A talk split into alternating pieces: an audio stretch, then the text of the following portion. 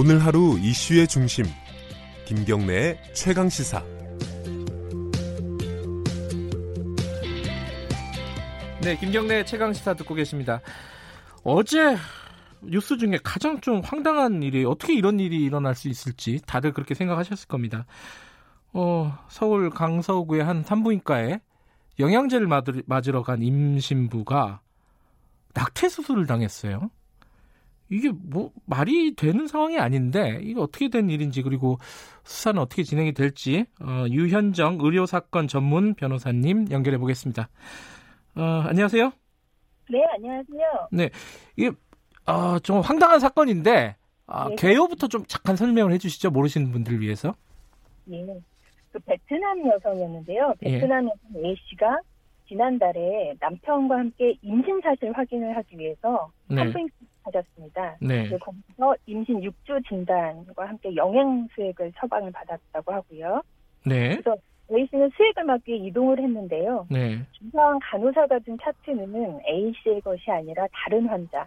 하필이면 태아가 죽은 채로 자궁에 있어서 아. 그 분별 수술을 받으러 온 다른 환자의 것이었다고 합니다. 네. 그런데 간호사는 환자 확인을 하지 않고 수액이 아니라 중절 수술을 위한 수면 마취제를 투여했고요. 네.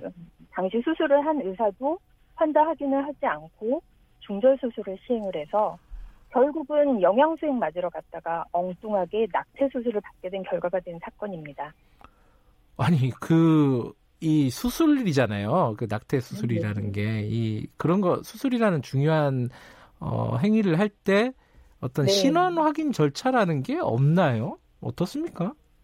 아, 모든 수술을 하기 전에는 반드시 환자 확인을 하게 되어 있죠. 근데 어. 이게 제대로 좀 이루어지지 않은 것 같습니다.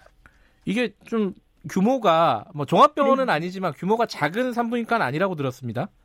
예예예, 예, 예. 저도 그렇게 들었습니다. 그, 러면 그런 뭐 어쨌든 어, 어 그런 산부인과에서 종합병원이 아니더라도 이 어떤 신, 신원 확인 절차, 환자를 확인하는 절차는 반드시 해야 되는 거죠. 그럼요, 당연합니다. 예. 구체적으로는 어떤 식으로 합니까 신원 확인 절차를?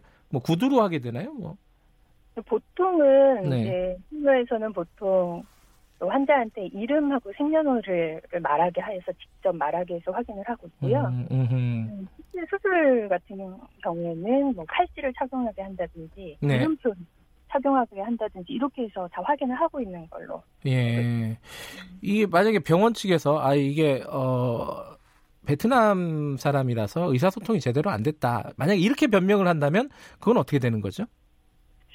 글쎄요. 의사소통이 원활하지 않은 외국인이기 때문에 오히려 네. 환자 확인하고 설명을 더 세심하게 해야 될 필요성이 있다고 아, 생각합니다. 오히려 더 세심하게 해야 된다. 그렇죠. 음. 외국인이기 때문에 환자 확인과 설명 등 절차를 소홀히 하는 일은 있어서는 안 되는 것이죠. 이거는 환자가 외, 외국인이냐 외국인이냐 이런 문제라기보다는 네. 병원의 환자 확인 시스템에 문제가 있거나 예. 해당 실수를 한 것으로 보입니다.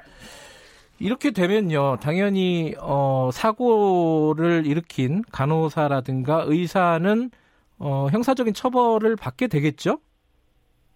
아마도 예 그럴 것으로 생각이 되는데요. 예. 예. 일단 뭐 경찰이 조사를 하고 있죠 입건해서.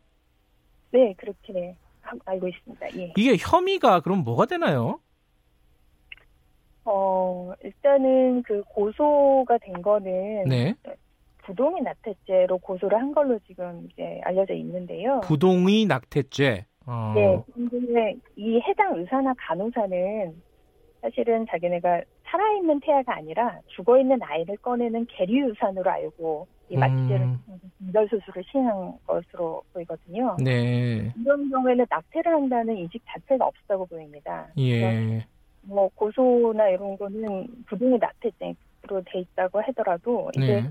부동의낙태죄는 살아있는 태아를 전제로 동의를 받지 않고 낙태를 한다는 고의가 있어야지 성립한 범죄이기 때문에 아하. 네, 낙태를 한다는 인식이 없는 경우에는 네, 부동의낙태죄는 적용이 어렵고요. 예. 현재 그 동의 없이 중절 수술을 시행을 해서 뱃속의 태아가 사망하고 하혈을 하게 했기 때문에 업무상 과실치상죄를 적용할 수 있을 것으로 판단됩니다. 그게 그 과실치상이면은 이 그 임신부 그 베트남 네. 피해자를 네. 다치게 했다는 거잖아요. 그렇죠. 예. 근데 이제 태아를 사실상 사망에 이르게 했으면은 어, 치사가 되는 거 아닌가요? 법적으로는 어떻게 되나요? 근데 우리 형법상 폐하는 사람으로 보지 않기 때문에. 아, 네. 그래요? 음. 네. 일단 뭐, 어, 형사적인 어떤 조사는 끝나야지 뭐 민사나 이런 부분들도 진행이 되겠네요. 네, 반드시 뭐 조사 끝나야 되는 건 아니고요. 동시에 네. 진행 중에 있습니다. 네. 근데 이런 어떤 뭐 방금 아까 말씀하셨듯이 차트가 바뀌어 갖고 벌어진 일이잖아요. 그리고 이제 뭐 확인 절차도 제대로 안 하고 이런 그렇죠. 사고들이 뭐 자주 있습니까 의료계에서? 참 그런 일이 절대 발생해서도 안 되고 발생하지 않을 것으로 생각이 되는데 네. 안타깝게도 의외로 그런 사고 왕왕 발생을 하고 있습니다. 예. 음, 보건복지부가 그 환자 안전법이라는 게 있거든요, 우리나라에. 예. 환자 안전법에 따라서 환자 안전 보고학습 시스템을 운영을 하고 있는데요. 예. 2016년 7월부터 2018년 12월까지 1년 반 동안 네. 수술이나 시술 후에 안전 체크리스트 확인하지 않는 그 안전사고로 보고된 게 333건이었습니다. 어. 그 절반가량은 49%, 그러니까 161건이 다른 환자에게 수술이나 시술 등을 시행한 것이었거든요. 예. 음, 이게 그, 예. 며칠에 한 번씩꼴로는 벌어지는 거네요. 적어도. 아, 좀 안타깝게도 그런 것 같습니다. 이게 자율보고 시스템으로 해서 이게 그 자료를 시합을 한 것이기 때문에. 예. 아 그러면 더 많을 수는 있겠네요. 실제로 벌어지는 사고는. 음, 그럴 가능성도 예, 배제할 수 없습니다. 음. 그렇다면은 이게 지금 어떤 아까 말씀하신 환자 확인 절차나 이런 부분들이 좀 네네. 뭐랄까요 강제적으로 법적으로 규율 규율을 좀 해야 되는 거 아니냐 이런 생각도 드는데 그런 강제 조항은 아닌가 보죠. 그렇죠. 너무 당연한 거기 때문에 네. 너무 당연한 것이기 때문에 당연히 할 걸로 이제 생각을 하고 있는 것이고요. 예. 의료 현장에서 환자 확인 절차를 이렇게 해야 된다. 이렇게 법으로 딱 정해놓은 건 없는 걸로 알고 있고요. 네. 어, 네, 환자 확인 절차에 대한 기준이 있습니다. 이거는 기준을 찾아보면 의료기관 인증 기준이라는 게 있는데요. 네. 그 기준에서 환자 안전을 위해서 환자를 정확하게 확인하는지, 특히 수술이나 시술 전에 정확하게 확인하고 있는지를 조사를 해서 네. 인증서를 교부를 하도록 하고 있습니다. 우리나라에서. 예. 그런데 의료기관 인증은 의무가 아니라서 특정한 의료기관에 대해서만 인정할 수 있고요. 예. 세계 보건기구 WHO 기준이 있습니다. 2009년에 WHO에서 수술 시 환자 환자 안전을 위한 체크리스트를 이제 지시를 했는데 네. 거기서는 의사하고 간호사가 함께 마취 유도 전에 환자에게 본인 확인을 직접 하고 수술부 수술 절차 등 확인을 하고 또 이제 피부를 절개하기 전에 다시 환자 이름과 수술 절차, 절개 부위를 확인하도록 하고 있습니다. 그러니까 그런 것들이 자율적으로 잘 안 되니까 사고가 나는 거잖아요. 그러면 좀 음. 강제적인 어떤 조치가 필요한 거라고 볼 수도 있을 것 같은데 어떻게 생각하시나요?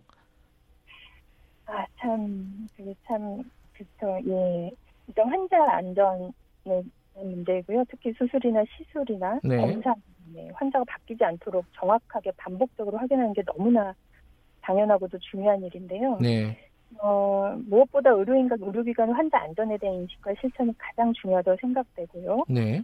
또한 수술 환자가 뒤바뀌지 않도록 수술이나 시술을 하는 병원의 경우에는 수술 전 환자 확인 절차 이거를 네. 반드시 시행하게 하는 제도적 개선이 필요하다고 생각됩니다. 예. 빼먹어서는 안 되는 루틴이거든요. 예. 그 병원에서도 좀 이런 어떤 사고가 생기면 징계를 한다든가 이런 것도 좀 필요할 건데 그것도 제대로 안 되는 것 같고 자 이런 억울한 의료 사고를 당하면은 어, 환자 의료 소비자는 어떻게 해야 되는 겁니까? 일단은 환자가 뒤바뀌는 일은 매우 중대한 의료 과실에 해당하고요. 예. 피해를 입은 환자 쪽에서는 민사 손해배상 청구나 형사 고소를 할 수 있는데요. 네. 어떤 내용을 하더라도 제일 먼저 할 거는 의무 기록을 최대한 아. 빨리 제급받는 게 정말 중요합니다. 예. 네. 일단은 이거를 확인 확보를 해놓고 예. 전문가의 도움을 받는 것이 좋겠고요. 알겠습니다. 그러니까 어, 떤 사고를 당하면은 의료 의무 기록부터 확보를 하고 네. 전문가의 도움을 어, 얻는 게 좋을 것 같다. 네. 좀 황당한 사건이었습니다. 오늘 말씀 감사합니다. 네, 감사합니다. 유현정 의료사건 전문 변호사였습니다. 김경래 최강기사 오늘 여기까지 하겠습니다.